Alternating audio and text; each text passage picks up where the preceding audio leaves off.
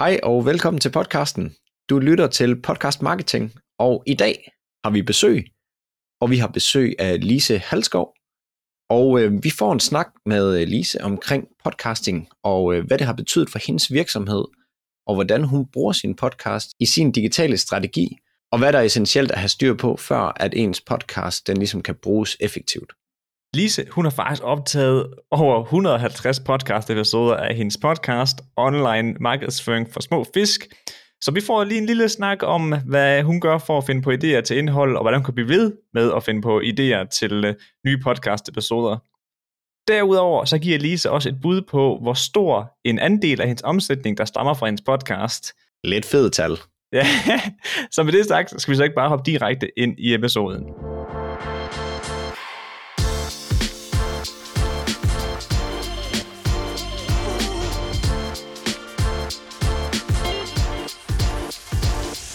Hej og velkommen til, Lise. Tusind tak. Og tak fordi du var med. Det var skønt, at du havde tid. Jamen, jeg er glad for at få lov at være med, så tak for det. Vi er glade for at have dig med. og øhm, bare lige til en start her, vil du så ikke lige fortælle lidt om øh, dig selv og din virksomhed, og bare så dem derude, der sidder med headsetet på, de lige kan vide, hvad du er for en fisk. Jo, selvfølgelig. Øhm, jamen, jeg hedder Lisa Halskov, og jeg har en virksomhed, der hedder Online High, hvor jeg er business coach og mentor, og jeg hjælper en hel masse øh, hovedsageligt mindre virksomheder med at blive rigtig dygtige til at både planlægge og eksekvere effektiv online markedsføring. Så det er en hel masse med synlighed og og det hele taget sådan ikke bruge al tiden øh, på, øh, på markedsføring, for den er nødvendig, men det er ikke der, vi skal bruge al vores tid. Så det, det, det er det, jeg arbejder mest med. Og så har du en, øh, en podcast. Det har jeg. Jeg har en podcast, der hedder Online Markedsføring for Små Fisk. Vi bliver det her hej-tema. Lige præcis. ja, øh, og den, øh, ja, så det er, det er helt klart et, øh, et vigtigt ben af min virksomhed. Og øh, du har jo lavet, hvor mange episoder er det? Jamen altså, jeg har lige øh, faktisk siddet og uploadet episode nummer 172 i dag. Så, Boom. Ja. Så en gavet hej, vi har i, øh, I studiet i dag. Altså, jeg sad selv og glodede lidt på tallet og tænkte, hold op, det er egentlig ved til meget. det er godt klaret. ja, tak. Ja, det er også et par dage siden, du uploadede din første episode. Jeg ja. tror, vi fandt frem til, at det var i 2017, du startede den. Ja, det var og, det. Øh, det var det. Det er også lang tid at have haft en podcast.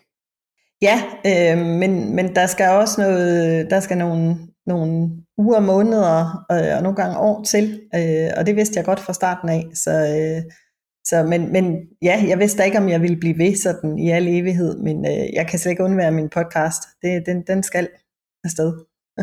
Hvad er det, den giver dig?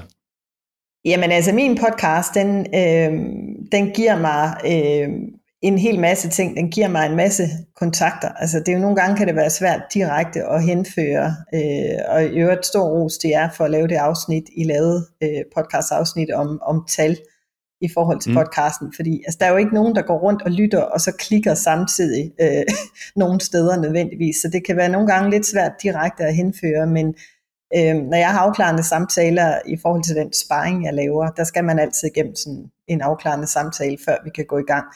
Øh, der spørger jeg altid, hvordan har du fundet frem til mig? Og det er næsten 50-50 podcasten, og så alle de mange webinarer og workshops, jeg holder. Øh, og det siger jo mig, at øh, det kan noget, så får jeg at vide, at jeg føler jo allerede, at jeg kender dig, fordi jeg mm. har lyttet til din podcast.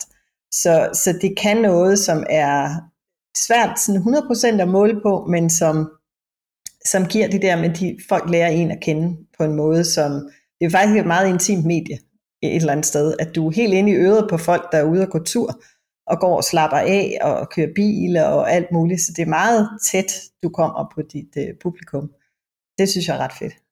Og plus at øh, man også man bruger rigtig lang tid med en. Altså det her med, at hvis man nu ser YouTube-film, eller øh, ser noget på Facebook, eller Instagram, eller LinkedIn, eller hvad det kan være, jamen så tiden, man bruger sammen med dig som afsender, er jo væsentligt kortere, end man gør for eksempel, når man kommer tilbage uge efter uge for at få 45 minutter hver uge øh, ny viden fra dig for eksempel, eller fra en anden podcaster. Altså, det er jo virkelig lang tid, man lærer sindssygt meget om personen. Ja, og så oplever jeg nogle gange, når, øh, altså mange af mine episoder er ikke super lange, men så oplever jeg jo, at øh, når nogle nye finder frem til min podcast, så går de jo tilbage, og så skal jeg lige love for, at hvis man tager alle 172, så bliver man forpustet. Ikke? Øhm, men, og det, det er der nok de, trods alt de færreste, der gør. Men alligevel, altså der er mange, der går tilbage og, og lytter hele muligheden igennem. Øh, og så er det meget tid.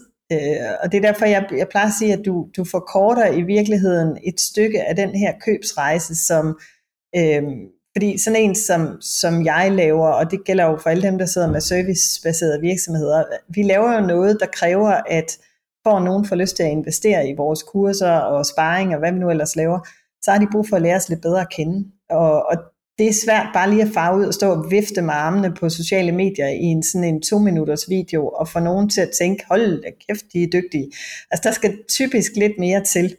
Øhm, og der kan man sige, både podcast, det er også derfor webinar, det er den anden halvdel af der, hvor folk lærer mig at kende. Det igen, der er tid, der er ro, man kan fordybe sig lidt, man kan gå og tænke lidt over tingene osv. Og det er guld værd, fordi alting andre steder går sindssygt stærkt. Ja, så du køber der et eller andet sted noget, øh, noget taletid ja. ved at, øh, at flytte folk over et sted, hvor det ikke behøver at gå så stærkt. Ja. Fordi man kan sige, at på sociale medier, der har man måske 5 sekunder, hvis du er god til lige at fange folk og hook folk. Det er ikke godt nok øh, lynende hurtigt, man skal levere den, hvis, øh, hvis man skal nå at lære en at kende der.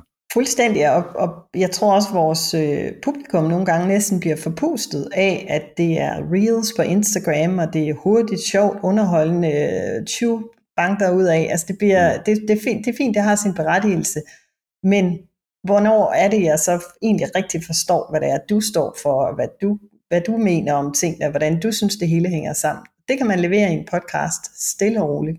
Ja. Det synes jeg er ret fedt. Ja, det er faktisk lidt sjovt det der med, at podcasting, det er meget i. Altså det er sådan, det står meget i sådan en skarp kontrast til, hvad der ellers sker på andre sociale medier. Man ser jo også, altså ja, nu Instagram, det begynder at skyde reels ud, og alle skal se reels, og nu kommer YouTube med YouTube Shorts, hvor det også bare skal være hurtigt, man har tre, altså 60 sekunder max, og altså alle de der andre medier, de vil bare gerne have, at det går hurtigere og hurtigere og hurtigere, fordi folk har så lidt hvad hedder, koncentrationsevne. Så skal de bare videre og have det næste kick, ikke?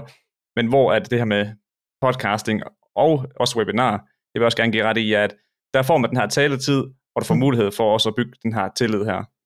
Ja, man, man skaber den her relation, som, som jeg synes er svær at skabe i de der små, øh, meget, meget korte ting. De er gode nok til lige at, at, at trække nogens opmærksomhed og sige, hallo, kom lige herind.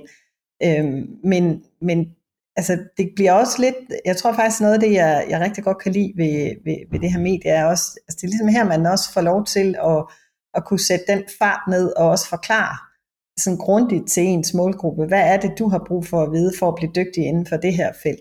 Og det er for eksempel inden for online markedsføring, at det ikke nødvendigvis er, det kan godt være, at du ser de der hurtige ting rundt omkring, men det er ikke hurtigt at få resultaterne. øhm, og og den, det budskab, det er jo ikke super sexet at gå ud og sige, du skal regne med, det tager tid det her. Øh, der er du nødt til ligesom at få forklaret grundigt, hvorfor er det, det er det, og hvad betyder det så, og hvad skal jeg så gøre ved det. Og det har du mulighed for at, at fordybe dig i, i, i sådan en, øh, for eksempel en podcast, på, på en måde, som jeg synes er svær at få, øh, få, få lejlighed til ret mange andre steder. Ja, jeg føler også lidt det sådan, hvis man, øh, øh, folk kommer hurtigt ind på noget, jamen altså, så er de også bare hurtigt væk igen. Så det der med, jamen, ja. tager det lang tid at få folk ind, jamen så er det faktisk, fordi de er sådan, de har brugt tid på at overveje, om de har lyst til at bruge deres tid med dig. Men er det det der helt snappy reels og alle de her hurtige ting, jamen så, så er det en beslutning, der bliver taget her, og lige om lidt bliver taget ny. Øhm, så det, det synes jeg, det er værd at tænke over i hvert fald, når man uh, sidder derude.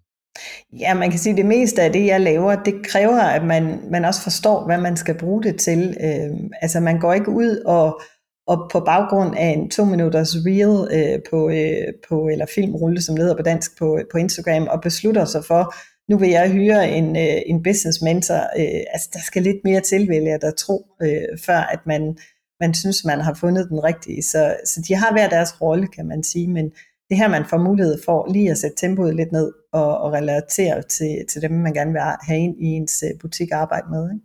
Ja, helt bestemt. Mm. Og ved du, jeg tænker faktisk lige, vi spoler bånden tilbage til 2017. Ja. Hvad, uh, hvad for nogle tanker, der gjorde du der dengang, hvor du sådan besluttede dig for, at ved du, nu går jeg i gang med at, at kaste mod podcasting?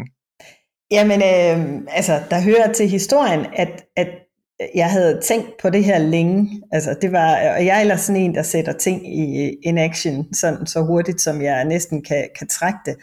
Øh, og så hørte jeg mig selv sige til nogen, øh, der spurgte mig sådan, hvad jeg havde planer. Jamen, jeg skal også, på, jeg skal også have lavet sådan en podcast, siger jeg så. Og så stoppede jeg op selv og tænkte, nu er det godt nok slut med, jeg gider ikke at høre den sætning mere. Jeg hører, gider ikke høre mig selv sige den sætning. Jeg skal også have lavet den her podcast. Jeg kunne pludselig høre, hvor hult det var. At hvad, er det, hvad er det præcis, du sidder og venter på? Hvem er det, der skal komme og give dig lov? hvem, hvem er det, der sådan har øh, du ved, startskuddet til det her? Og det var jo ligesom mig, ikke? Så det var, det, det var sådan et eller andet spark i egen bagdel, hvor jeg tænkte, nu, nu må jeg jo komme ud over stepperne. Og så, grunden til, at jeg havde tænkt over det i længere tid, var, at jeg har lyttet selv i mange år til masser af podcast, allermest nogle amerikanske på det tidspunkt, for der var ikke så mange på dansk. Øhm, og jeg kunne jo bare mærke, hold der ferie, altså der sker jo et eller andet, hvor de der personer, jeg havde fulgt, som gik fra at være sådan nogle lidt anonyme øh, guruer til, gud, det er rigtige mennesker, der sidder og, og deler en hel masse ting. Jeg kunne pludselig mærke, hold da ferie, jeg går glip af en hel masse mulighed for, for at komme tættere på mit publikum, hvis jeg ikke også går i gang med det her. Øhm, så, så det var simpelthen de tanker, der gik igennem hovedet på mig, og så øh, satte jeg mig ned og tænkte, okay, hvad skal den så kunne, den her podcast? Og jeg var sådan lidt uklar på, om jeg ville lave den alene kun, eller med nogle gæster. Øh, og jeg havde nok på det tidspunkt en idé om, det blev sådan 50-50. Det gjorde det så ikke, men, men det troede jeg på det tidspunkt. Øh, og det kunne også, altså det er også fint, så det er ikke det. Men, men det kunne jeg altså bare mærke, det var ikke det, jeg faktisk synes var sjovest. Øh, fordi jeg lovede også mig selv, at jeg var ikke super strategisk, da jeg startede, det er jeg nødt til at indrømme. Øh, jeg kunne bare mærke, at jeg skal ud over stepperne og i gang med det, og så må jeg prøve at finde ud af, hvad der, hvad der lander bedst for mig og for mit publikum.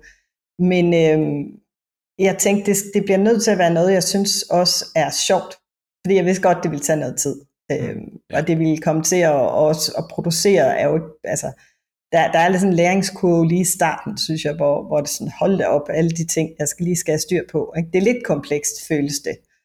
Øhm, men, men lige snart man er ude over den hurdle, og så stor er den heller ikke, når det kommer til stykket, men, men så øhm, har taget lidt tid at finde på noget, og få det optaget, redigeret og alt det. Jeg redigerede selv i starten. Øh, så, så jeg var godt klar over, at det er nødt til at være noget, jeg har, har lyst til. Så jeg, jeg gav mig selv lov til, her må jeg snakke om det, jeg har lyst til. Mm. Det vil selvfølgelig være business-relateret på en eller anden plan, men, men jeg må godt freestyle den lidt øh, til højre og venstre. Så. Jeg, jeg synes, jeg, jeg hænger mig lige i det her, hvor du siger, at det skal være sjovt. Mm. Fordi det er virkelig også noget, altså vi oplever sådan, altså vi oplever det på egen krop, men også bare, når man læser rundt i de forskellige forer og sådan noget, at det er som om markedsføring, det er bare en pain in the ass. Ja. når man laver ja. alle mulige andre ting, men det er som om ja. dem, der sådan begynder på podcast, de finder ud af, okay, det behøver ikke at være pissekedeligt. Det kan faktisk ikke ondt. nej, og det kan være sjovt, og man kan lære noget, man kan snakke med spændende ja. mennesker, og sådan, det er sådan en helt anden dynamik i markedsføringen i forhold til, ah, nu skal jeg til at skrive de skide e-mails, eller nu skal jeg til at øh, have lavet de videoer, jeg havde planlagt, som jeg egentlig ikke har lyst til, for jeg hader at være på video, og fordi det har jeg hørt skulle være godt. Ja. ja. Så det er lidt en sjov dynamik, og det er fedt, du nævner det.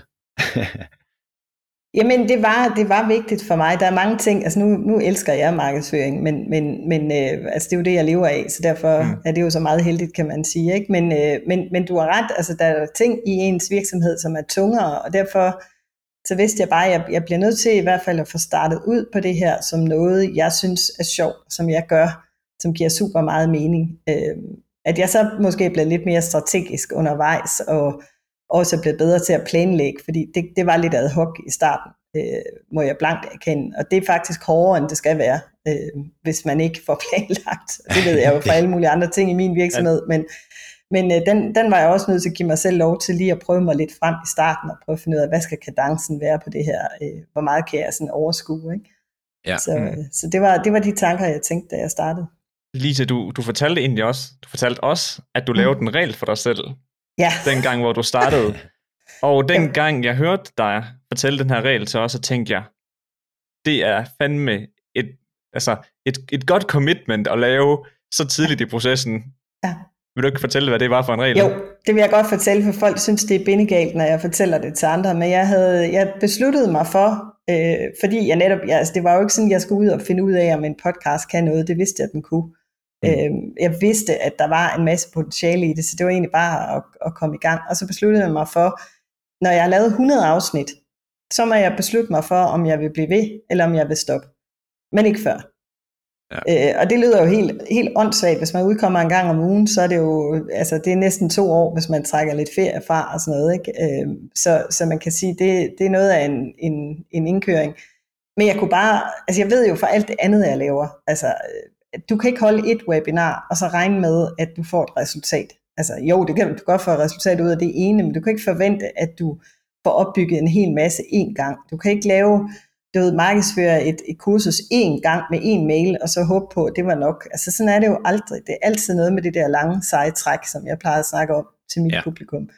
Så det jeg tog min egen medicin og tænkte, der er ikke noget, altså der er ikke noget, det er ikke til diskussion. Det, er, det står simpelthen i kalenderen, at der skal udkomme 100 afsnit, før at vi overhovedet, og så var jeg jo langt ud over at overveje at så det var meget smart egentlig. ja.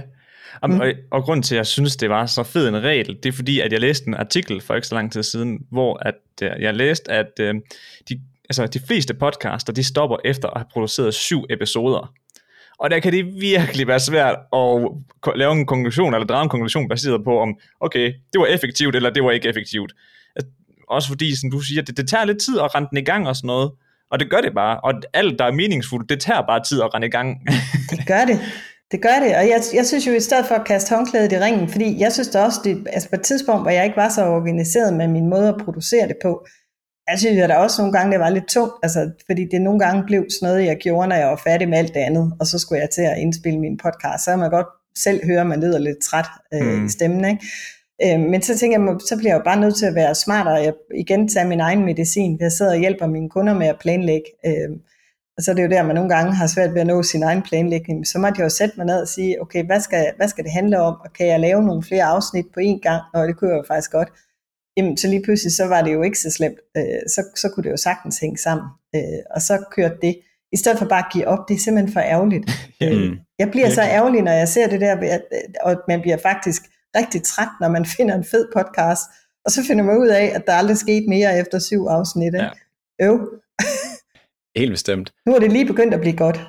og jeg, jeg tror faktisk også, nu du siger det her med, at øh, ja, sådan i forhold til de her syv episoder, og folk de falder fra og sådan noget. Jeg tror, hvis jeg skulle pege på én ting, der har gjort det, så er det et afsnit, vi lige har lavet, afsnit 36 omkring data. Fordi folk har en, øh, en skævvreden forventning om, hvad der sker, når du trykker upload på yes. Apple og Spotify. Ja. Og øh, det, det er vigtigt for mig at sige, hvis du er en af dem, der tænker, det her det er et quick fix, så vil jeg gerne spare dig den, den øh, trælse, hvad skal man sige, oplevelse er at starte med syv episoder, og så stop, fordi det er det ikke. Det er det ikke. Altså, det er, det er det simpelthen ikke. Og det er jo det samme med søgemaskineoptimering på din hjemmeside. Det er jo heller ikke et quick fix. Øhm, Nej. Skrive blogindlæg, øh, lave, altså det, det er et, et træk, sådan et, et sejtræk, som, som giver, brug det, hvis du bliver ved. Øh, og det kan man lige så godt bare indse, at, at de der quick fixes, jeg tror generelt ikke ret meget på dem. Altså det er lidt, så er det sådan et lappeløsning, ikke? Altså det er ikke helt sådan, det fungerer ude i den virkelige verden. Vores menneskelige hjerne jagter dem, fordi oh, ja. så kan vi lige hurtigt lige overkomme noget, og det er nok lige det her shiny objekt, den, den skal vi lige have. Ja. Og så finder vi ud af, at hver evig eneste gang, vi jagter den løsning, så finder vi bare ud af, at vi har bare øh, altså, spildt vores tid.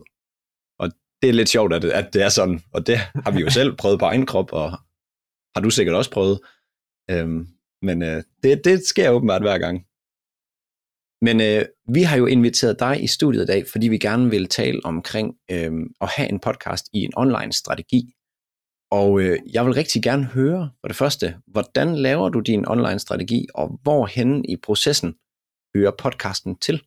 Ja, øhm, jamen altså podcasten hører til sådan øh, ret tidligt i, i øh, købsrejsen, hvis du kunne sige det sådan, øh, for nogle folk, der kommer ind i min verden. Det er slet ikke sikkert, at de øh, lige er, er ops på, at de overhovedet skulle, øh, skulle købe noget hos mig, eller kender mig, eller, eller ved, hvad jeg står for. Men, men jeg prøver at tage fat i nogle emner, som jeg synes er, er relevante for, øh, for øh, det at være selvstændig og online markedsføring, og alle de ting, man, man går og bakser med. Øhm, så min, min øh, strategi for den er, at den skal støtte op omkring det, som, som jeg arbejder med af forskellige ting og sager. Og så med, med små, øh, små afstikker en gang imellem, fordi jeg også bruger den til, at øh, dem, der lytter med, de lærer mig at kende. Så jeg taler meget, meget sjældent om noget, som er sådan, jeg sidder ikke og øh, fortæller en masse om min familie og så videre, for jeg synes, de behøver ikke at blive øh, bragt ind i min, øh, bruger ikke mine børn i min markedsføring og sådan noget. Så der, der, der, der sætter jeg lige kanten. Men, men ting, som kunne være relevante følelser, jeg har haft i tidens løb omkring masse af de her ting, der kan være svære. Så, så det bruger jeg den også til, øh, kan du sige. Men, men øh, strategisk, så øh, øh, planlægger jeg min markedsføring rigtig meget efter enten temaer, hvis jeg ikke sådan lige har nogle ting til salg, altså hvor det er et bestemt emne, jeg, jeg så meget taler om i en periode, og så prøver jeg at planlægge min podcast-afsnit til meget også at handle om noget af det. Øh, og som sagt, så er der små afstikker, men, men kører jeg så for eksempel en øh, større kampagne, jeg har lige kørt en øh, workshop for, øh, øh, der mundede ud i, at jeg åbnede for salget til et øh, online kursus, jeg har om at lave salgskampagner, så handlede rigtig mange af mine podcast-afsnit op til det, øh, og op til den workshop. Det handlede om for eksempel, hvorfor øh, at det kan være en god idé at holde gratis workshops i sin virksomhed. Det handlede om, øh, hvorfor er det egentlig, at det her med at planlægge, det gør, at du får meget mere overskud til, fordi folk tænker, det må da være vildt hårdt at køre sådan nogle kampagner, og så siger jeg, jamen hvis du planlægger det, så nej, så er det faktisk ikke så hårdt. Mm. Øh, så alle mulige emner, jeg sådan kan se, der ligger en rigtig god pointe i det her indlæg, som jeg godt kunne tænke mig at, øh, at få ud i forbindelse med det her. Så det hele støtter op om hinanden. Og der kan jeg jo også høre den her gang, øh, jo mere jeg har gjort det, jo flere deltagere i så sådan en workshop kommer der så fra, at folk siger, jeg fandt dig på din podcast, hvor jeg så har lagt et link. Det gør jeg ikke så meget i starten. Der var det sådan bare lidt du ved, øh, tilfældigt, kan man sige, hvordan jeg lavede det. Men der er jeg blevet mere strømlignet med det. Det er mindre forvirrende for dem, der, der følger mig, at det hele hænger sammen, tænker jeg. Ja, så, så det jeg hørte dig sige, det er, at du bruger podcasten til at støtte op omkring øh, de ting, du har planer om. Øh, og så optager du afsnittene i forvejen, og så, så tilpasser du lige, jamen øh, nu har vi en launch af et eller andet, så passer det med, at jeg når at påvirke folk via podcasten også. Ja, fordi jeg, jeg laver ikke sådan salgs. Øh, jeg tror, hvis det overhovedet er sket, så er det måske to gange i, øh, i, øh, i, i hele min podcastkarriere, at jeg har, altså jeg kan godt have nævnt, at noget er nu der er åben for det her, men så er der altid forbindelse med en eller anden pointe, der er om det. Så det, det har aldrig været sådan noget, du ved, nu stopper jeg lige en, noget salt ned i halsen på dig med det her. Øh, men, men det er klart, at, at der er jo sådan øh, det, jeg kalder hold i hånd salg i, i alting, at, at så får du fortalt om, at jeg er sådan en, der har et kursus, hvor du kan lære at lave salgskampagner. Øh, og det er, jo, det er jo godt for folk at vide, hvis de skulle være interesseret i det. Ikke? Men, men jeg bruger det ikke sådan, altså det er meget tidligt i processen, ved at sige, podcasten falder, øh, og til at trække folk tættere og tættere ind til mig. Hvis vi sådan helt kort skal sige, jamen, hvad gør vi egentlig i forhold til podcasten? Ja. Så ser vi sådan lidt todelt på det i forhold til, øh, sådan, hvad vi gør organisk, og så bruger vi den også til, når vi for eksempel promoverer nogle øh, annoncer eller et eller andet. Og øhm, den organiske del, jamen, den, der bruger vi podcasten sådan til at få nye lyttere, inden vi lægger den ud på de forskellige sociale medier, og vi bruger den meget til at, sådan at, at skabe tillid der. Og øhm, i, øh, i forhold til det, sådan det betalte, jamen, så bruger vi den også til at skabe tillid, og så øge tiden, som kunderne er hos os. Så for eksempel, hvis vi har øh, et e-mail flow, jamen, så tilføjer vi måske en, øh, en eller to eller tre podcasts, hvor vi tænker, okay, her hvor de er i processen, der vil den her podcast hjælpe dem. Så vi forsøger egentlig bare at bruge den som sådan en, øh, hvad skal man sige, en ting, der skaber værdi hele tiden hos folk. Og hver gang vi har muligheden for at bruge det, så gør vi det. Også i vores e-mail-signatur og så videre.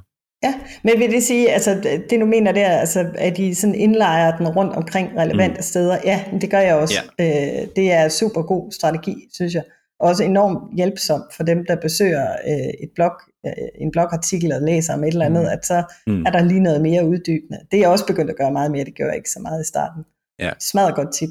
Jamen også fordi i forhold til at, sådan, at embed en podcast episode i en blog, det er jo fordi, at når dem, der har søgt og landet over på din blog, så de, de har som regel søgt efter noget specifikt, kom derover, og så kan man jo fange den øh, med en relevant podcast episode, og så på den måde flytte den fra, at de læser bloggen, så kommer de over på podcasten, hører en stemme, opbygger den her tillid, lærer der bedre at kende, og tager stilling til, om ja, der, der er grundlag for et potentielt samarbejde. Lige præcis, ja. Men også noget, jeg bemærkede, som jeg synes, du, har, du siger, der er rigtig vigtigt på mm. din podcast, det her holde hånd strategien. Ja. Det her med at huske i din podcast episoder, og altså fortælle folk, at du rent faktisk også sælger noget. Ja. Øhm, dengang vi startede den her podcast, der var vi faktisk sådan lidt bange for, at vi var sådan, ah, intet salg. Vi måtte, vi måtte ikke nævne noget, der var lidt, en lille smule sælgende. Det skulle bare være ren værdi. Ja. Men så kunne vi godt se sådan efterfølgende, at det er jo en god strategi, det her med at dem, der lytter, og så sige, at hey, jeg tilbyder rent faktisk noget, så dem, der lytter, som er interesseret i at få hjælp, jamen de ved, at de faktisk kan komme til en Ja. og, og, og ja, opsøge den hjælp, og at man har den ydelse. Og du sagde nemlig også noget rigtig godt til pre-interviewet, og det var det her med de her skyggepersoner, tror jeg, du nævnte det. Ja, Hvor- skyggesider. Skyggesider, præcis. Ja, Hvor ja. at vi, vi ser nogle mennesker, vi ikke kan lide, og så gør vi det stik modsatte, fordi vi skal bare ikke være dem. Og der, der kom du med et eksempel med sælgere. Folk har det sådan lidt, du er sådan, "Ej, jeg skal ikke være en sælger. Så de sælger overhovedet aldrig nogensinde. Hvor jeg, jeg også synes, du sagde så fint det her med, at man kan jo sagtens ligge i midten af det. Ja, lige præcis. Det er jo der, vi gerne skulle hen. Øh, og jeg tror, det er meget, det er meget almindeligt. Altså, jeg har også været der, hvor I var, hvor øh, uha, jeg skal endelig ikke have stukket snuden frem og virke som sådan en eller anden øh, klam sælger, men, men vi gør jo ikke vores publikum tjeneste, hvis vi, hvis vi simpelthen sidder og gemmer på, at de rent faktisk har fundet hjælp hos os. Vi vil da ikke sige det til nogen. Det er en stor hemmelighed. Altså det, det er jo i virkeligheden, jeg plejer at være lidt, lidt hård ved mit øh, publikum og sige, jamen hver gang du gør det, når du ikke kan lide at sælge noget, så er du faktisk i gang med at forhindre nogen i at finde en løsning på det problem, de har. Du er faktisk i gang med at gøre deres liv elendigt, fordi du ikke vil ud og, og hjælpe dem. Øh, og så jeg bliver- vil jo gerne hjælpe. Ja, men så bliver du også nødt til at sørge for, at de ved, at du har det. Og man kan godt gøre det uden at være en klam sælgerfidus, øh, men man er nødt til at, at bringe de ting i spil, man laver, så folk forstår, at man faktisk har det på hylden. Ikke? Fandme godt sagt. Helt bestemt. Og vi har faktisk lavet en episode lidt omkring det her, hvordan man Ja. kan bruge det. Og det er episode 29, så hvis nogen lytter med, jamen, øh, så fortæller vi lidt omkring det her med at, sådan at prøve at gøre sig selv lidt til ekspert også, og sådan at forklare, hver gang du lytter og tager imod noget, eller fortæller noget, så lige husk at fortælle, hvis du faktisk tilbyder hjælp inden for det her. Det er en rigtig god måde. Jamen det er en fed pointe, fordi det er ret nemt at falde ned i den fælde der med, at man, man synes bare, man skal give og give og give. Og ja, vi skal give smadret godt indhold, øh, for ellers gider folk ikke at, at, at blive hængende hos os. Men det kan ikke nytte noget, at det bliver med den kasket på, at nu giver jeg bare hele butikken væk. Og så håber jeg på, at de selv tænker til slut, Nå ja, hun- det var da fedt, nu kommer jeg og køber noget. Det er desværre bare ikke helt sådan, det fungerer. Øh, vi kan også komme til at give så meget væk, vi har blæst folk ned af stolene, så de slet ikke forstår, at de har brug for mere. Øh, Mm. De tror, de har fået hele løsningen. Øh, og det er sådan er det sjældent, men, men man skal have justeret på det øh, på en eller anden måde. Og det kan man dosere i en podcast, det er også det fede ved det. Ja. Mm. Og nu sidder jeg og tænker her, 172 episoder. Ja. Hvordan vælger du dit indhold til podcasten? Øhm, hvordan filen kommer du op med 172 episoder? Jeg tror, der er nogen derude, der sidder og tænker, hvordan, What? hvordan kan man det? 10 episoder er for meget for mig. Ja, jamen altså, jeg tror, at en af tingene, jeg, jeg kan se, og det vil være i hvert fald et tip fra min side, hvis man skal i gang med det her, det er, at jeg tror, og det tænker jeg også lidt i starten, men jeg tror alligevel, jeg hurtigt fandt ud af, at det er nok ikke måden at gøre det på. Det er som om, alt hvad jeg ved, det vil jeg prøve at proppe ind i mine første fem afsnit. Og jeg tror måske også, det er derfor, der er så mange, der går døde efter de fem afsnit, fordi uh, det var hårdt, fordi jeg skulle fortælle så meget, og det skulle, altså det tog 100 år planlægge det og holde nu ferie. Øhm, og det er faktisk ret overvældende at høre sådan en podcast, hvor man fortæller alting. Og jeg, så ved folk meget mere, end de lige er klar over, fordi jeg synes, det er mere interessant at tage små bidder ud af al den viden, man har, og så begynde at, at dykke ned og, og faktisk få lov at fordybe sig i den viden i enkelte afsnit. Øh, så man, man kan gå ind og, og, og sådan nørde lidt rundt i det, og snakke om, hvorfor er det her en ting, og hvad, hvad betyder det, og hvad kan det bruges til, og hvordan kan du implementere det i din egen forretning. Og der er masser af emner, når man først kommer i gang, men man skal bruge det ned i nogle mindre sektioner, i stedet for at tro, man skal fortælle alt, hvad man ved på fem timer. Altså, det er jo utåligt. Om- Også i forlængelse af det, du siger, det er et, altså et ret godt eksempel på det her, det er, at hvis nu, at der er nogen, der arbejder med markedsføring, og så tænker de, okay, men jeg vil gerne lave en episode omkring Instagram, så i stedet for, at de siger, okay, i den her ene episode, jamen der fokuserer jeg bare på, hvordan virksomheder kan bruge stories. Nej, nej, de tager bare, det skal du have på dit feed, det skal du have reels, det skal du have videoer, det skal du have IGTV, du ved, de prøver bare at altså, klemme alt ned i den her ene episode, der hedder Instagram, og der gør man virkelig ikke lytterne en specielt stor tjeneste, fordi de er jo sådan, at jeg vil faktisk gerne have enkle, konkrete ting, så jeg selv kan øhm, sætte ned i de forskellige ting, der er relevant for mig, i stedet for at jeg bare får kastet det hele i hovedet på en gang, så står man sådan, øh, hvad samler de op først her, de ting, du har kastet min vej, ikke?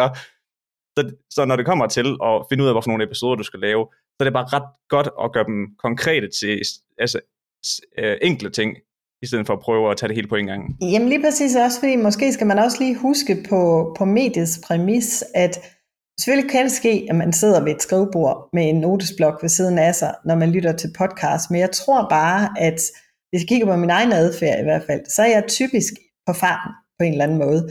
Og jeg kan blive helt forvildet, hvis jeg kommer ind i en, så, så er det sådan en af de podcasts, hvor jeg er nødt til at, at stoppe den og sige, det bliver jeg nødt til at lytte til, hvor jeg kan tage en masse noter, for det kan jeg næsten ikke overskue det her. Der er så mange facts i det her, som, som ikke er sådan bare noget, jeg lige kunne huske på, men som jeg er nødt til at, at, at, at få, få noteret ned på en eller anden fasong.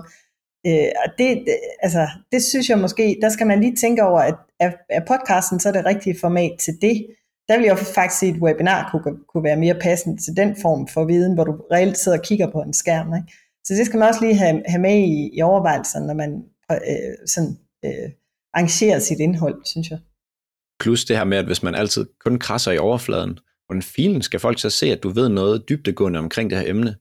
Så det er jo en eller anden sted en bjørnetjeneste, at du siger, at nu, nu pakker jeg alt ned i en episode, hvilket gør, at du ikke kan gå i dybden med specifikke ting, som gør, at lytterne faktisk forstår, hov, det var da egentlig mig, eller afsenderen, der var eksperten, og forstod det her sådan helt dybdegående, og give en aha-oplevelse til dem, der lytter. Det er jo også det bedste, hvis man kan det. I forhold til, for eksempel, hvis vi lige skal give et, et bud på, hvordan vi, øh, vi laver vores indhold. Øhm, nu har vi jo før også haft en podcast, øh, og der, der samlede vi jo sådan ret hurtigt op, hvordan man gjorde, og vi har bare sådan videreudviklet lidt på det, men jeg synes, hvis man sådan helt simpelt skal sige det, så er det her, vi, vi laver en outline, eller en linje, hvor man siger, jamen i venstre side, der placerer du øh, en lille mand, kvinde, figur, og øh, de ved ikke noget omkring lige præcis det her, du vil fortælle om, og i højre side af linjen, jamen der har du så alt det, de bør vide. Og så begynder du bare at lave emner ind imellem de her ting, så for os kunne det være podcasting. Jamen, hvad skal folk vide, før de er klædt godt på til at komme godt i gang med en podcast? Og så er det simpelthen bare at lave emner derinde under, og så lave dem så, øh, så små og så dyb, dybdegående man kan, fordi så har man flere afsnit. Og øhm, så bruger vi også noget sådan, for at hjælpe os selv, så har vi tre specifikke, øh, hvad skal man sige, øh, emner, vi snakker om. Det er sådan det fundamentale, så er det promovering, og så er det konvertering. Og øh, det hjælper os også lidt med at sige, jamen øh, hvis det ikke kan falde ind under de her tre, så er det måske lidt ligegyldigt for os. Så det er sådan en måde at øh, lave et benspænd på sig selv i forhold til lige at, at sige, er det her nu relevant, eller er det ikke relevant? Ja. Jeg har også et, et andet sted, jeg samler rigtig mange øh, emner op på. Det er, øh, det er faktisk, når jeg øh, enten, ja, det er faktisk nogle gange, når jeg holder webinar, og jeg får nogle spørgsmål fra nogle af dem, der er med. Og så er det, det kan også være nogen, der skriver til mig, i, øh, eller spørger om noget i en Facebook-gruppe eller noget. Og så kunder, som, øh, og også nogen, der er i afklarende samtaler, og kunder, som, som nævner ting. Altså det kan være en eller anden ting, øh, for eksempel, så øh, ja, jeg, jeg holder rigtig mange webinarer, jeg underviser i at lave webinarer, så, hører, så får jeg jo nogle gange de her, det er jo skønt, når der er nogen, der siger det højt, der siger, nej, jeg kan ikke lave webinar, fordi jeg er sådan en, som, øh, som er meget introvert, for eksempel, og det kan jeg ikke.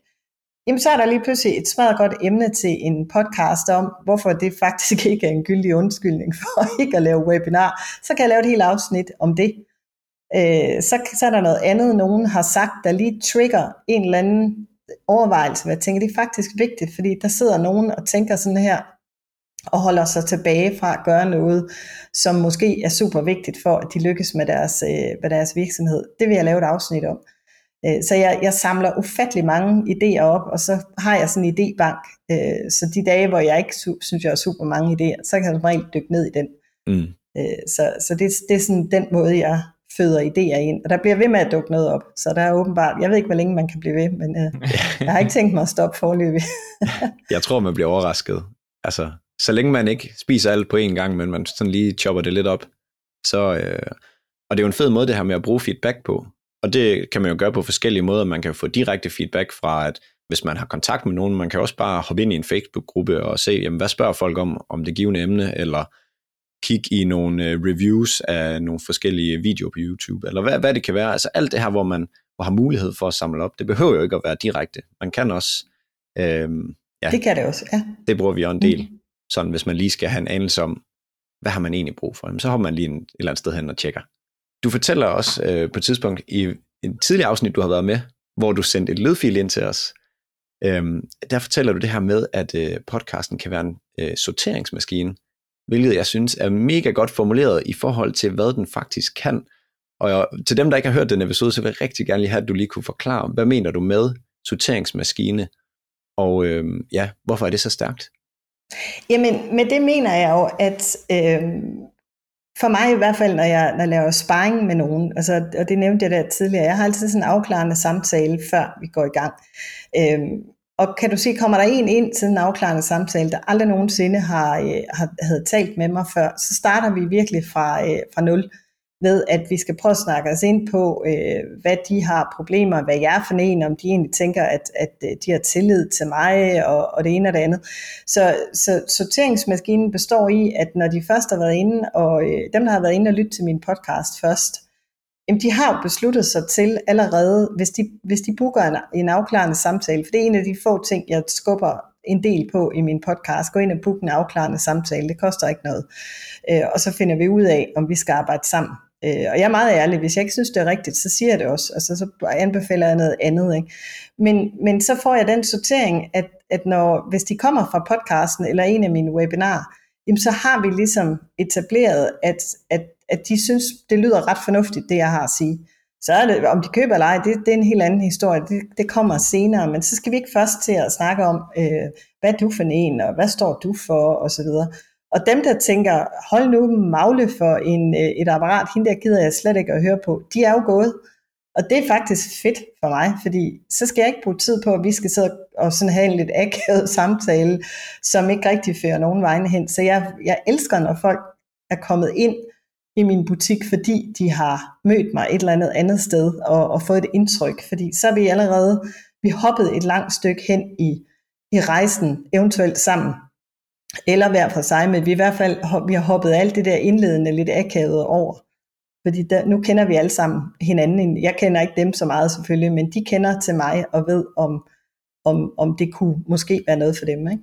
Man kan jo sige, det er et eller andet sted form for, for screening eller matchmaking. Så øh, de har lært masser om dig, og ved, hvad du er for en, jamen, så har vi allerede afklaret det. Er det, er det jeg forstår dig? Ja, fuldstændig. Ja. Altså, så, så har vi ligesom sorteret dem, dem der bare øh, slet ikke kunne, kunne se sig selv i det her, jamen de booker jo ikke den aftale, fordi det øh, spilder tid.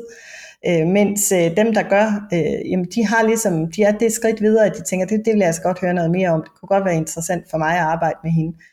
Øh, så, så det er en, en fantastisk måde at, at sortere på, på en meget rar måde. For der kan også være nogen, der lytter og synes, det er interessant og stadigvæk får udbytte af det, og bare tænker, ah, det er nok ikke alligevel mig nu. Øh, og det er jo også fint, så spiller vi ikke hinandens tid.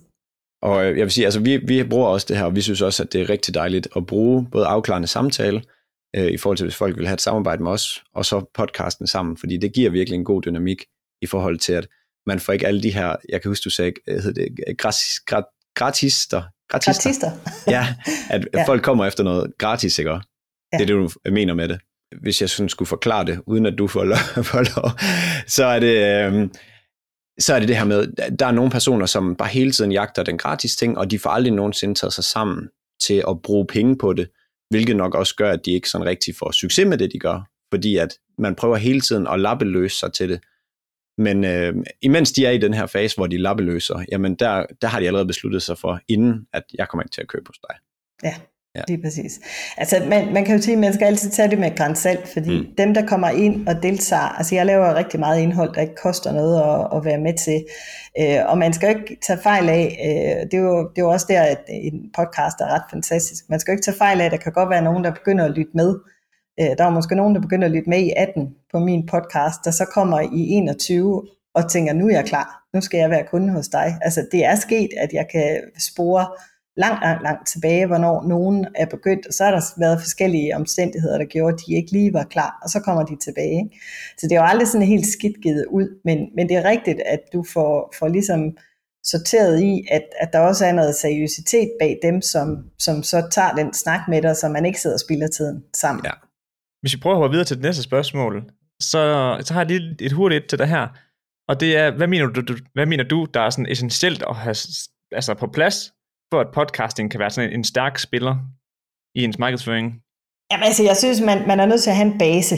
Øhm, altså, man, man er nødt til at, at sørge for, at man, man, og med en base mener jeg, jeg taler altid om det som fundamentet, hvis du forestiller dig et hus, ikke? At, at du er nødt til at have et eller andet sted, hvor du kan sende folk hjem, fordi hvis du kun prøver at bygge din tilstedeværelse op på han har sagt lånt land øh, alle mulige andre steder, og der ikke rigtig er et sted, man kan gå hen og få noget, noget viden. For det, der sker i en podcast, er jo, at når folk har lyttet til x antal afsnit, og de faktisk begynder at blive lidt interesseret, så vil de gå ind i noterne øh, til afsnittet og tænke, Nå, men hvordan, hvordan kommer jeg så videre her? Hvordan finder jeg et eller andet?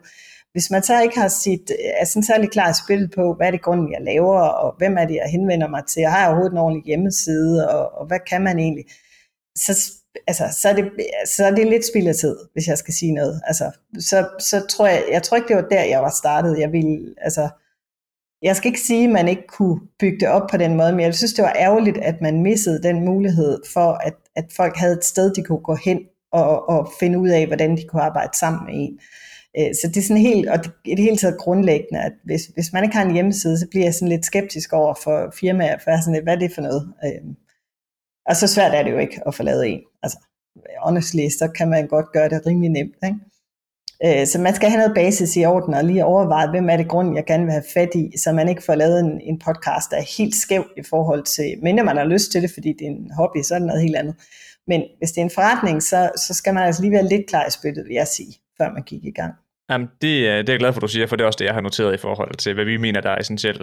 Altså, du skal have den her hjemmeside her, hvor er dem, der møder din podcast, lærer dig at kende og gerne vil høre mere, de har muligheden for at lære mere og høre, hvorfor nogle ydelser du har, og at de, der også er kontaktmuligheder, altså for at de kan, kan ringe til en og, og høre mere.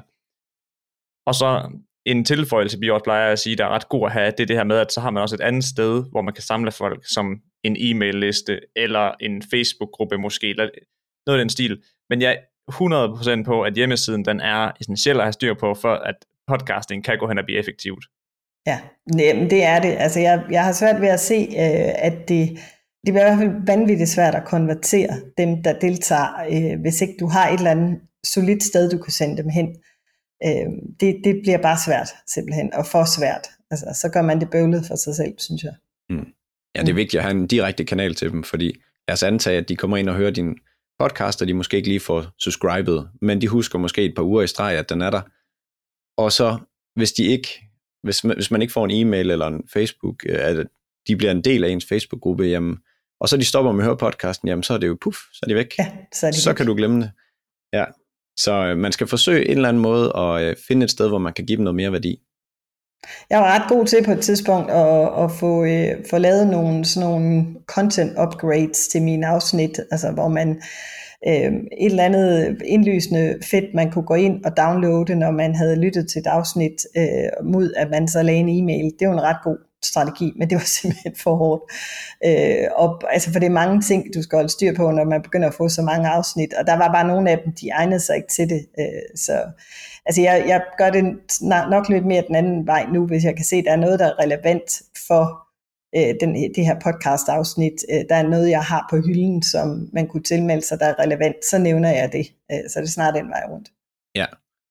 Vi har også snakket om det her med, med freebies før på podcasten, hvor vi siger sådan, jamen, hvis du vælger at gøre det, og du gerne vil samle e-mails ind sådan, så begræns dig måske til en 4-5 stykker til at starte med, og så finde ud af, altså der er nok arbejde i, i 4-5 stykker. Ja, præcis. Ja.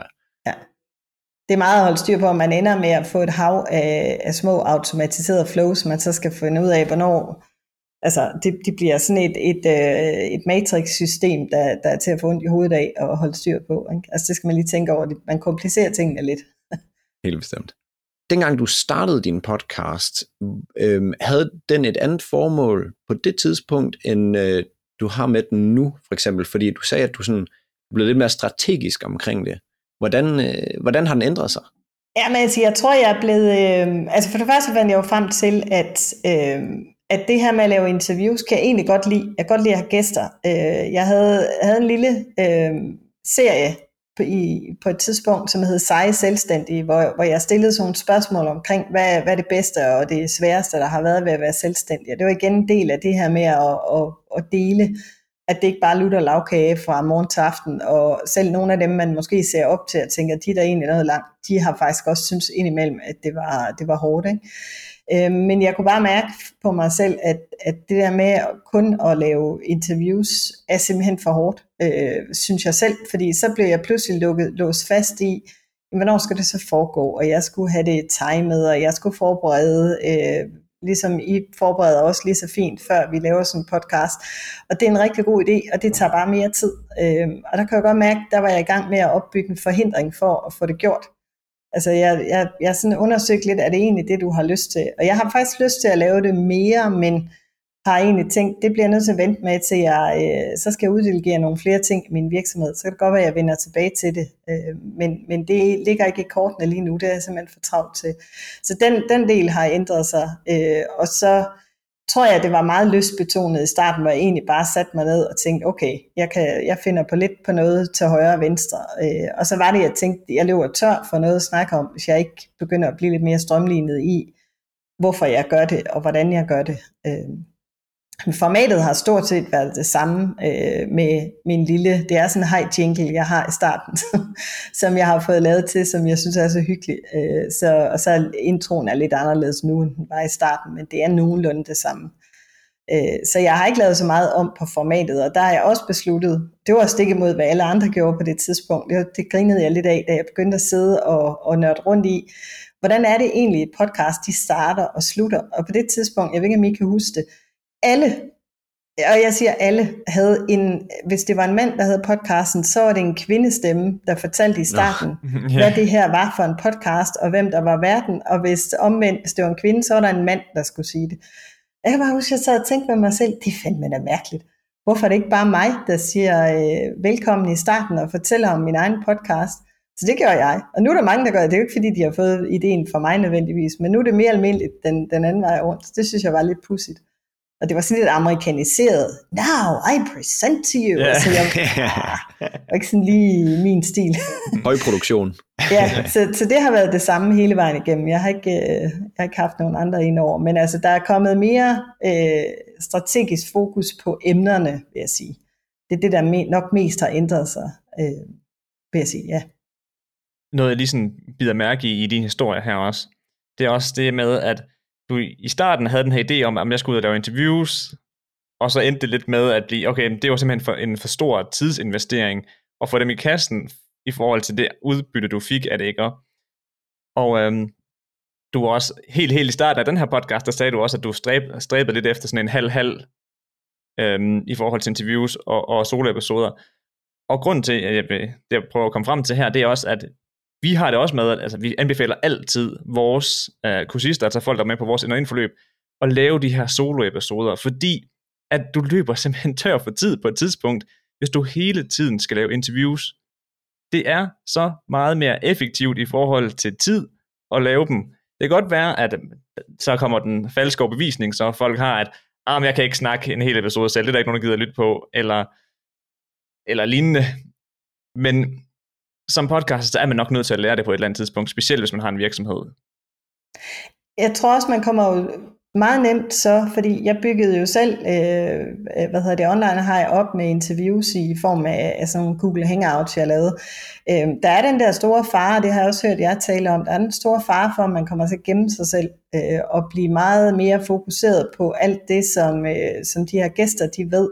Nu taler vi om et emne, som I ved mindst lige så meget om, som jeg gør, så det, det er lidt noget andet, men, men øh, jeg lavede sådan ekspertinterviews, hvor, øh, hvor jeg så overlod scenen til nogle andre, og selvfølgelig var det med til at, at kickstarte min virksomhed, og fik etableret mig som sådan en, der kendte alle de rigtige mennesker i online markedsføringsbranchen. Det var jo sådan øh, okay.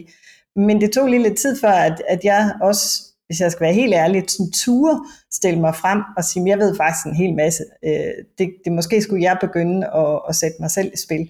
Og det vidste jeg godt, da jeg startede podcasten. Der skal jeg ikke hen igen. Altså jeg skal ikke være mikrofonholder for nogle andre, der, der, der kun skal sidde. Altså, men jeg vil gerne tale med nogle sindssygt dygtige mennesker, som, øh, som kan berige, men så skal det mere være noget med at tale om noget, der er ikke kun det, de faglige kan nødvendigvis, men også nogle, nogle af de der ting med sådan følelser i forhold til virksomhed, det synes jeg er sindssygt spændende, og det der inspirerer mig.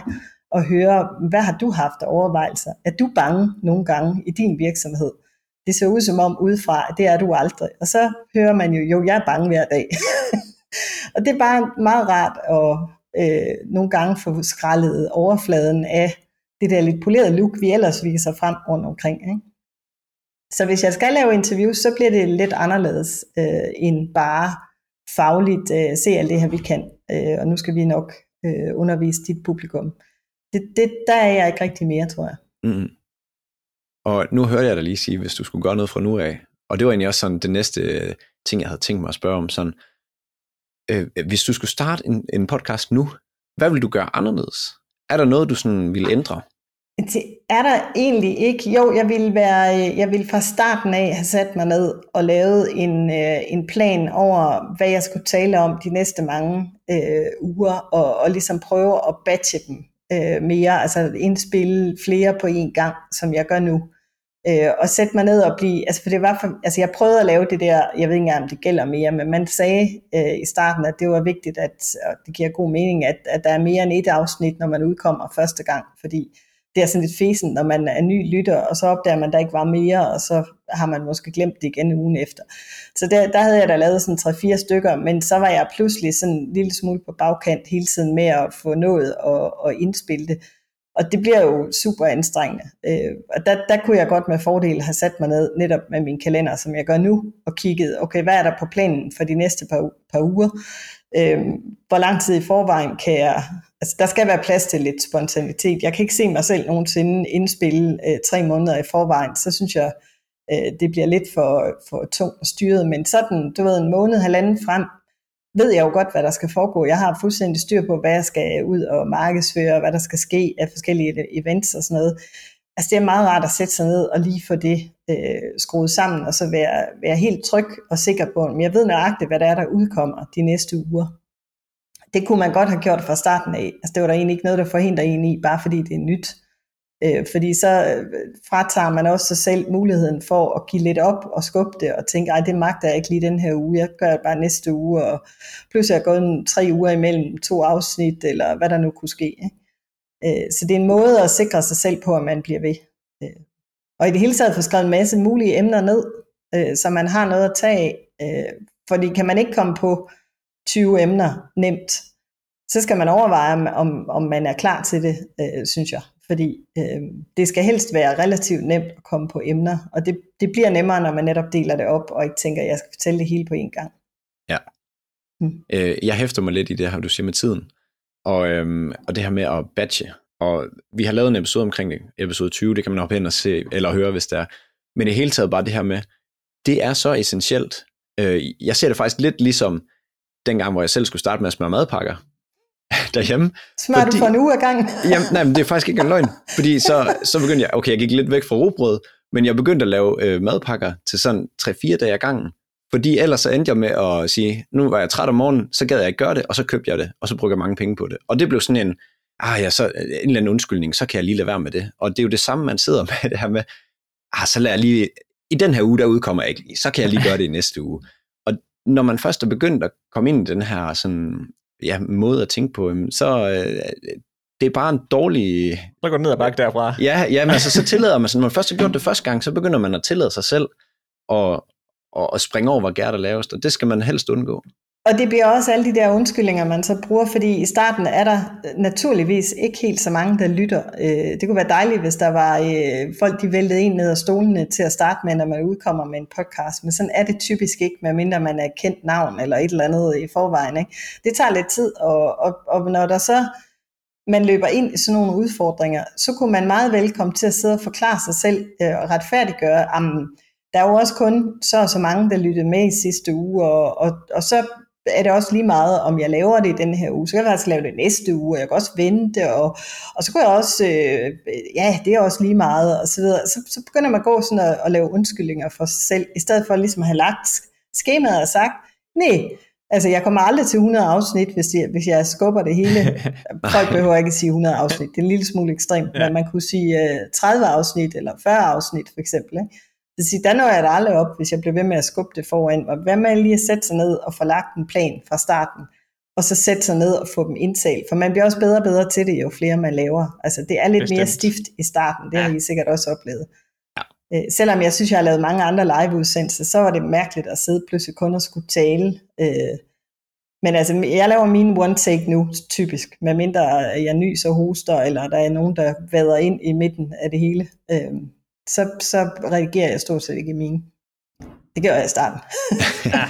Jamen, det kan godt, vi kan også godt huske det engang, selvom vi havde lavet podcast før, men så fordi det var et nyt format, og det var noget lidt anderledes, vi skulle formulere i forhold til, hvad vi havde lavet tidligere, så var vi også sådan lidt, øh, hvordan gør man lige det, og vi var lidt, vi var lidt ja. mere rusty, også selvom vi havde været ude i podcasting før. Ja, og det kan jeg sagtens, altså det, det var jeg også selv, og jeg, jeg blev, altså det lyder dumt, men jeg sad nærmest og fik sådan et sceneskræk i starten mm. over, på trods af, at jeg sad jo for mig selv øh, med en mikrofon, men, men så blev jeg sådan helt, åh oh, nej, det lød dumt. Det tror jeg, jeg skal sige på en anden måde, og altså du ved, man, det er svært ikke at blive ramt af den der lille imposter fætter der en gang imellem, og tænke, åh oh, nej, det fik jeg da vist lidt til at lyde lidt bøvet, jeg må hellere øh, lave det om. Men der er jeg blevet mere sådan rå med, det er okay, at det hele ikke er perfekt, fordi det er også en del af os og vores markedsføring. At det behøver ikke at være så poleret alt sammen. Det er jo der, de lærer mest om dig. Det er jo det der, når man lige fejler, eller man lyder bøvet, eller et eller andet. For sagt noget på en eller anden sjov måde, der ikke er ordret. Ja. Nyd det, elsk det, tag det til dig i stedet for, og så, øh, jeg vil sige, nogle gange så man godt kunne ønske, at der lige var en, når man skulle optage, i hvert fald i starten, der lige lagde hånden på skuldrene, og så siger, single i skuldrene, husk nu, du behøver ikke formulere det som om, at det her det er en pitch til øh, Løvens Hule. Det er helt fair, du siger, hov, det sagde jeg lige forkert, det her. ja, lige præcis. Lige præcis. Og jeg, jeg tror også, i starten var jeg lidt mere med, jeg synes i hvert fald, at min, min indledning og min afslutning af hvert afsnit, det var sådan lidt, jeg vil ikke sige, det var voldsomt scriptet, men lidt mere, og det kan jeg høre selv, når jeg går tilbage, at, at og nu her har jeg noter, øh, stikord, til mig selv. Øhm, og nogle gange er det virkelig sparsomt, hvad jeg har stikord, fordi jeg har så meget på hjerte om lige det emne, fordi det er noget, der er aktuelt, som jeg lige har samlet op på. Og så kommer det bare, øh, når jeg sidder der. Og det er som regel, altså det er tit nogle af de afsnit, jeg får mest feedback på, øh, hvor folk siger, wow, der ramte du godt nok noget hos mig. Øh, det var, øh, tak fordi du satte ord på det, for eksempel.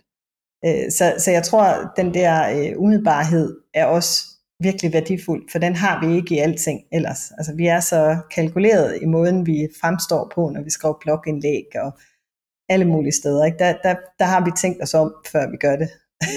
ja, altså jeg vil sige, grund til, at jeg godt kan lide at have lidt noter, i hvert fald bullet points, det er fordi, jeg har det med at springe lidt rundt. Nu, hvis vi bruger den popcorn-hjernen, som er fuldstændig slidt op af alle folk, der bruger den, men, men sådan, min hjerne glemmer måske nogle gange lige, at der, dem, der hører det, de skal lige have lidt struktur, fordi de er ikke lige så meget inde i stoffet. Så jeg kan godt tænke, jamen, samlede man det op, gjorde man ikke det? Men det, det gjorde man nok ikke. Så der er det rart nok lige at have det sådan, okay, vi prøver lige at gøre emnet færdigt.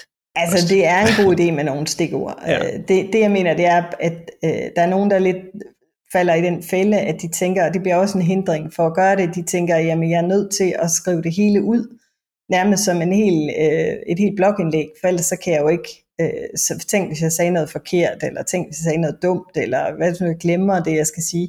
Og så kommer det meget, meget nemt til at lyde, som om man sidder og læser op. Der er ganske få, der kan slippe afsted med det, men der er ikke ret mange, der kan læse op, uden at det lyder, som om du læser op. Og så, så taber man pludselig noget af det, jeg synes, mediet kan, øh, som mere kan være sådan samtaleagtigt øh, eller i mit tilfælde er det ikke en samtale, men hvor jeg delagtiggør nogen i nogle tanker og overvejelser. Og så er der også tips og sådan noget. Der, der, der er jeg faktisk mere stringent med, øh, med bullet points til mig selv, fordi der er det vigtigt, at jeg ikke lige taber tip nummer to, fordi jeg glemmer det. ja. Det er sådan lidt mærkeligt. Øh, så, så det kommer lidt an på afsnittet, men det giver god mening. Men også det der med, at man sådan, hvis man læser bare op et eller andet sted, så, det kan, det, så lyder det mere som en lydbog. Og det er jo ikke det, vi vil have ved det her medie det er jo, som du siger, umiddelbarhed, og øh, man kan mærke, okay, der sidder nogen bagved, som har masser på hjerte, og rigtig gerne vil dele ud af det. Og ikke bare, så sagde han til hunden, at den, at... Fordi, ja, det bliver kedeligt. Ja, det gør det bare. Det gør det. Lise, mm-hmm. det sidste spørgsmål, det kommer til dig her. ja. og det er, hvad betyder det for dig i dag, altså for din virksomhed i dag, at du nu har 150 plus podcast episoder liggende, som bare ligger der og arbejder for dig? Jamen altså, det betyder jo, det, altså for det første giver det sådan et street credit, når folk de, øh, de skal høre øh, med den der podcast, og kan se, hold op, der, øh, det er ikke noget, hun, fordi der er lidt den der, ja, jeg har også startet en podcast, og så er jeg stoppet igen. Altså dem, desværre er der jo for mange af dem, ikke? Øhm, og, og det, det, det er ærgerligt, synes jeg, fordi det kunne også være blevet fede øh, podcast, hvis de var blevet ved. Øh, og så er det bare en virkelig værdifuld øh, tilføjelse til min markedsføring. Altså når, øh, jeg kan jo ikke sætte et præcist tal på, men altså, jeg vil gætte på, at det kan være så højt et tal som måske en fjerdedel af min omsætning, der er kommet via folk, som har hørt mig fra podcasten, der så har tilmeldt sig noget, der så har, øh, har booket en aftale med mig, der har købt noget, der har et eller andet.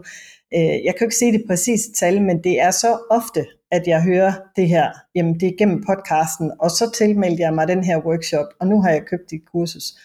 Øh, så det er jo en lang rejse nogle gange, øh, før folk de beslutter sig for at købe, øh, når, når man er sådan en servicevirksomhed. Øh, men der er den en virkelig vigtig del af, af, af hele turen. Så for mig, jeg har meget svært ved at se, hvad jeg skulle sætte i stedet for, hvis jeg stoppede med at lave det. Øh, det, det vil være øh, ret sådan, smertefuldt. Og så er det genialt, at jeg kan henvise til afsnit. Øh, jeg er ikke så god til selv at huske dem, det er faktisk lidt et problem, fordi der er så mange.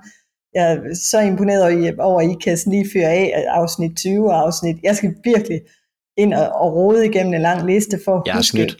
Ja, ja men det, det vil jeg også, øh, det er også tjekket at gøre. Men jeg skal virkelig tænke mig om for at huske. Øh, men jeg prøver så at skrive mine noterne, altså hvor jeg siger, jeg kan ikke huske det præcise afsnit nummer, men jeg lægger linket i noterne. Øh, og så sørger jeg for, at folk kan gå ind og, og finde det. Ikke? Men jeg vil meget nødig undvære min podcast, det må jeg sige. Altså det, jeg kan slet ikke forestille mig nu ikke at have den. Det, det, det er bare, sådan er det bare. Jeg føler også lidt, det kan virke som sådan en lille, lille callcenter-agtigt så når, hvis folk skriver et eller andet sted, jeg har et problem, et eller andet, så i stedet for at man skal til at bruge 10 minutter, kvarter eller et eller andet på at skrive et fyldesgørende svar, så bare lige sige, hør lige den her episode. Du, der er alt, hvad du skal bruge. Og, og det samme, hvis, hvis de nu surfer lidt rundt derinde. Jamen, det fungerer lidt ligesom sådan en FAQ, hvor man sådan, okay, der er svar på alt det, jeg skal bruge. Det er bare at hoppe ind i det. Og det, det glemmer man måske lidt nogle gange, når man laver et post til LinkedIn eller øh, Instagram eller et eller andet. Det er altså bare væk bagefter. Det siger puff, når den er færdig, med at der ikke er nogen, der har trykket øh, synes godt om længere, og så er den bare væk. Og det her, det kan ligge tre år og stadig være relevant. Og det er, jo, det er jo nemlig det, der er så smukt, at der kan komme nogen ind og lytte til et podcast-afsnit, jeg lavede for to år siden, og, sige, øh, og lægge en kommentar og sige, ej, hvor var det fedt, og, og, og, øh, og skrive til mig og sige, jeg, jeg hørte det der, du lavede om sådan og sådan. Jeg, jeg er også god til at få dem til at rotere på, øh, på de sociale medier, det bruger jeg så tool til, men, men øh, for simpelthen at sørge for, at, at øh, det ikke går tabt, fordi det er klart, der er jo flere, der lytter med nu, end der var i starten, men der er stadigvæk gode afsnit, så jeg sørger for, at de også bliver pushet ud på, på rundt omkring på mine sociale platforme, sådan at jeg gør opmærksom på, at, at det indhold er stadigvæk værdifuldt. Øh, så, så det giver også lytter, at, at du husker det, og ikke kun snakker om dit seneste afsnit, for det er vi lidt tilbøjelige til. Øh, og der, der kan man altså bruge nogle gode tools, der kan hjælpe med det. Mm.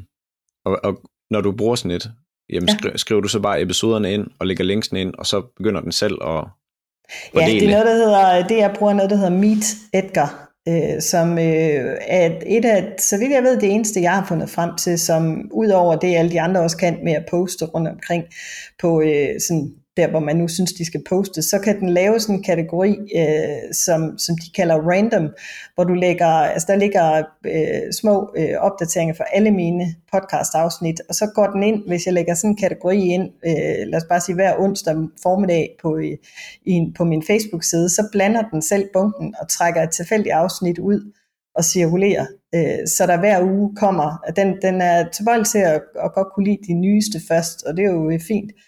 Øhm, men hver gang jeg laver et afsnit, så populerer jeg så den her liste, og så kan det godt være afsnit 87, der pludselig kommer i rotation en, en uge. Og så kan jeg selv gå ind og tjekke, om, om det hele er, ser rigtigt ud, og om det stadigvæk er relevant, eller om det så skal skiftes ud. Det kan jeg jo gå ind og, og tjekke. Men det gør, at jeg får mange flere ører på nogle afsnit, jeg selv overhovedet aldrig ville huske at fortælle om. Ja, og det må jeg har så mange jo. tilstå. Ja, det, det er jo det det kan jeg jo ikke huske. Altså, der, jeg kan jo ikke sidde og poste 127 afsnit hver, hver uge. altså. Det, det gider folk ikke. Men det er rigtig undervurderet det her med at genbruge sine gamle episoder. For det, som du siger, så er ja. folk sådan, de er virkelig tilbøjelige til at kun at promovere den nye episode. Og så ja. alt det andet, og det bliver bare glemt. Så må, så må vi håbe, der er nogen, der møder det på et tidspunkt, men der ligger jo en masse værdi i dem. Masser, ja. Øhm, og det, det, altså det er fjollet ikke at, at give det noget, øh, noget mere liv, synes jeg, på den måde. Ikke? Så, så det, det har jeg i hvert fald stor fornøjelse ud af. Meet Edgar, det smider vi lige ja, i, Meet Edgar. i beskrivelsen her, så kan folk lige suge derind, hvis vi kan Ja. finde det. Jeg var lige et stykke tid om at lære at holde rigtigt af det, fordi jeg synes, det var sådan lidt forvirrende i starten, men, men man kan lave forskellige kategorier derinde, og så kan man både øh, poste direkte og, og sådan øh, lave det der random væsen der, jeg snakkede om. Så det, øh, jeg, for mig det er det et ret fedt tool nu. Ja. Mm. Jamen, øh, er det ikke bare den, vi skal slutte af på? Og så Det sige øh, kæmpe mange tak for at være med, Lise. Det var virkelig Jamen givende. selv tak, det var da en fornøjelse. Det er et fedt emne at snakke om, så det er jeg glad for. Ja, jamen, øh, det kan jo være, du ryger forbi en, dag, en anden dag, hvis du rammer for eksempel 200 eller I er 250. velkomne. I skal bare invitere, så dukker jeg op. Ja, det er godt at høre. Jamen, øh, god dag til dig. Jamen tak, og selv tak. Øft, en fed episode, Mads. Ja, det er øh, altså en vandfald af gode inputs og erfaringer fra en, der har været i gamet i længe, og været god til at blive på den samme podcast, kontra os. Og det, det første, jeg vil sige her på uh, den her outro her, vi, vi kører på nu, det er, at jeg er helt vildt med hendes 100 episoder commitment. Ja. Det er måske til den ekstreme side. Jeg synes, hendes idé om 30, hvis du overvejer at gå i gang, så sig, jeg stopper ikke, før jeg har lavet 30 episoder. Det synes jeg fandme er en god regel. ja, det synes jeg virkelig også, fordi det er bare det her med, altså podcasting, det tager mere end de her syv episoder, som folk det giver dem. Ja, du, du bruger en masse tid på at lave den, og du når ikke at se, om det har nogen effekt. Overhovedet ikke. Og øh, grunden til, at jeg tror, folk de gør det her, det er fordi, at det er det her quick fix noget. Altså folk, de åbner en dør, så går de ind, jeg fik jeg succes, nej okay, gå ud igen, smækker den, prøver den næste dør. Altså, og de bliver bare ved med at åbne alle døre, til de bare får det her quick fix. Og så er de sådan, nej, det her det må virke så, som ikke er der. og hvis det giver et quick fix, så er det fordi, det er sådan en eller anden slap løsning på den anden side, som ikke er værd at investere tid i. Og ja, de her quick fixes. Hmm. Jeg, jeg kan ikke helt finde ud af, jeg, jeg, jeg tror ikke på det længere. Nu har jeg selv jagtet det i et par år. Det fandt jeg ud af. Det får jeg nul ud af. Så jeg vil sige derude, hvis, hvis du overvejer at gå i gang, så beslut med dig selv, er det det her, jeg vil? Vil jeg gå i gang med en podcast? Jeg vil ikke gøre det, fordi alle går i gang med en podcast. Jeg vil gøre det, fordi det er et fedt medie, det er sjovt, det skaber total god tillid, og øh, det er en rigtig god måde at vise, hvad man kan på. Men det skal sgu ikke være, fordi der er mange andre, der gør det, så gør du det også. Nej, nej, nej, nej, nej. Fordi så bliver du den der, der, øh, der graver efter guld og stopper lige inden hver gang. Og så, nej, jeg prøver nok lige en anden, et andet sted, og så når man det Ja. aldrig. Og jeg synes faktisk også, en af de ting, hun, øh, hun gør rigtig godt her, hun belyser, hvor hyper vigtigt det er at prioritere sine solo-episoder. Hmm. Det her med, at i en travl hverdag, der kan man sgu ikke bare, øh, altså, der kan man ikke bare kun bygge det op med interviews, der tager måske 4-5 gange så lang tid. Og i det hele taget, så er det rigtig svært også at batche øhm, interviews. Og øh, nu, nu fordi jeg lige, øh, jeg tænker, jeg måske lige forklare, batche, det vil bare sige i det hele taget, man optager 4-5 gangen. Og, og det kan man bare ikke med interviews, fordi det kræver meget forberedelse, det kræver rigtig meget øh, hjernekapacitet også, at sidde og lytte, tage imod, øh, forarbejde mens du lytter, og i det hele taget, det er bare hårdt. Og skal det ikke være løgn, så at lave et interview, altså både med at få opt- optaget sig det interviewet, få snakket med gæsterne bagefter, holde pre-interview, så man sikrer sig, at det bliver en god episode. Jamen på den tid, det tager også at lave et interview, der kan vi cirka fyre 3 til fire gode solo-episoder af. Ja. Og det er bare værd at overveje, altså eller værd at have i mente, det her med, at vi skal, som virksomhed, der laver en podcast, vi skal have de her solo-episoder, ellers så bliver det simpelthen for hårdt Ja, og det er, det er bare, altså jeg tror nærmest bare det er facts. Så øh, som øh, vi snakkede om med Lise, bare bliv, altså lær dig selv det.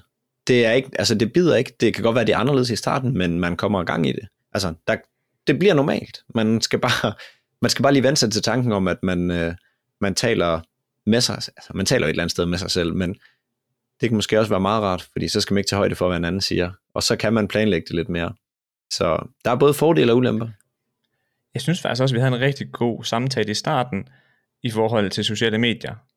Det her med, at rigtig mange medier, de begynder at prioritere og øhm, skubbe de her, du ved, det her lynhurtige content ud, altså Reels, TikTok, YouTube Shorts, men på, de, på den tid, man får give der, der kan man bare ikke sådan rigtig nå at skabe den her gode tillid og få taletiden til, at altså, modtageren forstår budskabet.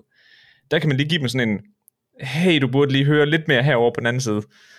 Øhm, men vi kender det jo godt, så sidder man der og swiper, og så swiper man jo bare videre. Man gider ikke til at gøre noget andet. Jeg synes faktisk, når jeg ser på de to ting, så tænker jeg, de løser begge to samme problem, bare med en, øh, en forskellig tilgang. Fordi det her med, at vi har mere og mere travlt, så har de valgt, at, altså Reels og Shorts og alle de her små korte versioner og TikTok, jamen så har de valgt at korte videotiden ned, hvor modsat så har øh, øh, podcasting, det er jo bare at sige, jamen så fjerner vi bare videodelen. Altså du ved ikke, nu har de ikke bare fjernet, nu er mediet sådan, men mm. you know, så, så videodelen er der ikke. Og det gør så, at man kan tage det med i ørerne i stedet for, og stadig konsumere det. Så det er bare sådan et eller andet sted, en anden måde at, øh, at konsumere indhold i en travl hverdag på. Og det er sådan lidt sjovt, øh, hvad skal man sige, at opveje det sådan, at jeg, jeg føler lidt, at den her version, den, det er sådan genvejen eller smuthullet til at faktisk stadig at kunne beholde den her lange taletid, så man kan nå at fortælle, hvad det er, man står for. Ja, og som du siger, så, så rigtigt, at og de kan, have, de kan flytte ind i deres travle hverdag, mm. mens de pendler, mens de træner, mens de laver aftensmad, whatever. Ja, nu skal man jo have den perfekte krop, perfekte job, det perfekte Instagram, perfekte hele. Og øh, det kan man have, mens man har en podcast. det er svært at finde tid til det hele, men podcasting gør det muligt. What a speech. En ting, Lise også siger, som jeg synes er så rigtigt, det er det her med, at som podcaster, som virksomhedspodcaster, der skal vi heller ikke være bange for at sige, hvad vi faktisk laver på den anden side. Ikke fordi vi behøver at sige, køb, køb, køb, men vi må godt sige, at mit daglige virk, jamen der hjælper jeg X med at opnå Y. Mm. Og det er måske passende her, at vi siger, at jamen, vi hjælper servicevirksomheder med at få en podcast, som de strategisk kan bruge til deres, øh, til deres virksomhed. Og vi hjælper med, at man kommer i den her, øh, hvad skal man sige, man forstår selv, hvordan man bruger mediet. Så vi gør egentlig alt for, at du ikke har brug for os efterfølgende. Ja, du bliver selvkørende. Ja, selvkørende. Wow. Så øhm, jeg vil sige, vi tager, ikke, vi tager ikke alt ind. Vi vil kun samarbejde med nogen, som har lyst til at arbejde med det her medie sådan seriøst, og hvad skal man sige, folk, der brænder for at, at komme i gang, og det også skal det passe til deres virksomhed. Og er committed til at få det her til at lykkes. Så et samsur med det, det vil sige, at vi, har, vi tager ikke nogen kunder ind, medmindre vi har, vi har talt med derinde. Så hvis, hvis du går og tænker, jamen øh, det kunne godt være, at jeg skulle i gang med en podcast, jamen så gå ind på vores øh, hjemmeside, og derinde der vil du kunne finde ud af at kontakte os. Og ellers så skriv til os på Facebook, eller LinkedIn, eller hvor du nu øh, møder os. Men i det hele taget, så, øh, så vi har samtaler med virksomheder, så hvis du går og drejer, og hvis, hvis du går og drejer, hvis du går overvejer, hedder det vist. Ja, overvejer. Ja, jamen øh, så tag endelig fat i os. Og med den på, Mads, så vil jeg bare sige til lytterne, vi har smidt alt, der bliver sagt i den her episode, ned i beskrivelsen, som kræver et link, så der kan I finde det. Vi har for eksempel smidt et link til øh, Meet Edgar der i, og vi har selvfølgelig også lige linket til Lises egen podcast, og alt det, det finder I selvfølgelig i beskrivelsen. Ellers, så vil vi bare sige tusind tak for jeres tid. Jeg håber, vi ses igen. Husk at følge podcasten, så I får notifikationen. tak for nu. Ha' en god dag. Vi ses.